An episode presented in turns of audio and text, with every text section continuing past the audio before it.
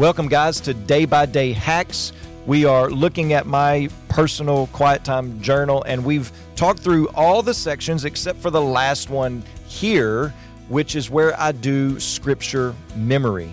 Uh, so we not only need to be reading scripture, we need to be able to recite scripture.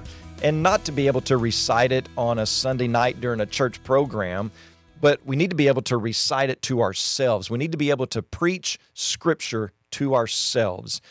And so, what I oftentimes do in my uh, daily time with the Lord, I'm, I'm going through, I read through large chunks. And if I come across a passage or a verse that I think, man, this really summarizes this section, well, then that's what I want to memorize. That's, that's what I'm going to try to anchor down in my heart. And so I write that out uh, every time I do uh, a personal quiet time.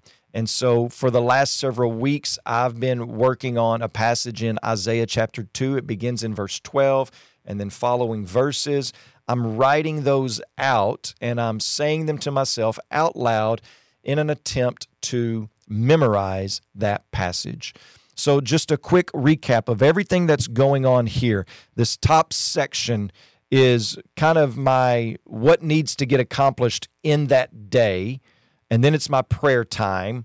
And then it's my actual Bible study where I'm working through that learn, love, and live filter of the Word of God and then I'm trying to memorize the Word of God. So, all in all, this takes me anywhere from 30 minutes to 40 minutes, something like that. Uh, and it's been very helpful for me. And if you're looking for a system, if you're just saying, well, I don't know what to do, I've just got the Bible, what am I supposed to do with it? Maybe this system will work for you. Maybe it can be a tool in your tool belt of your day by day time with the Lord. Until next time on Day by Day Hacks.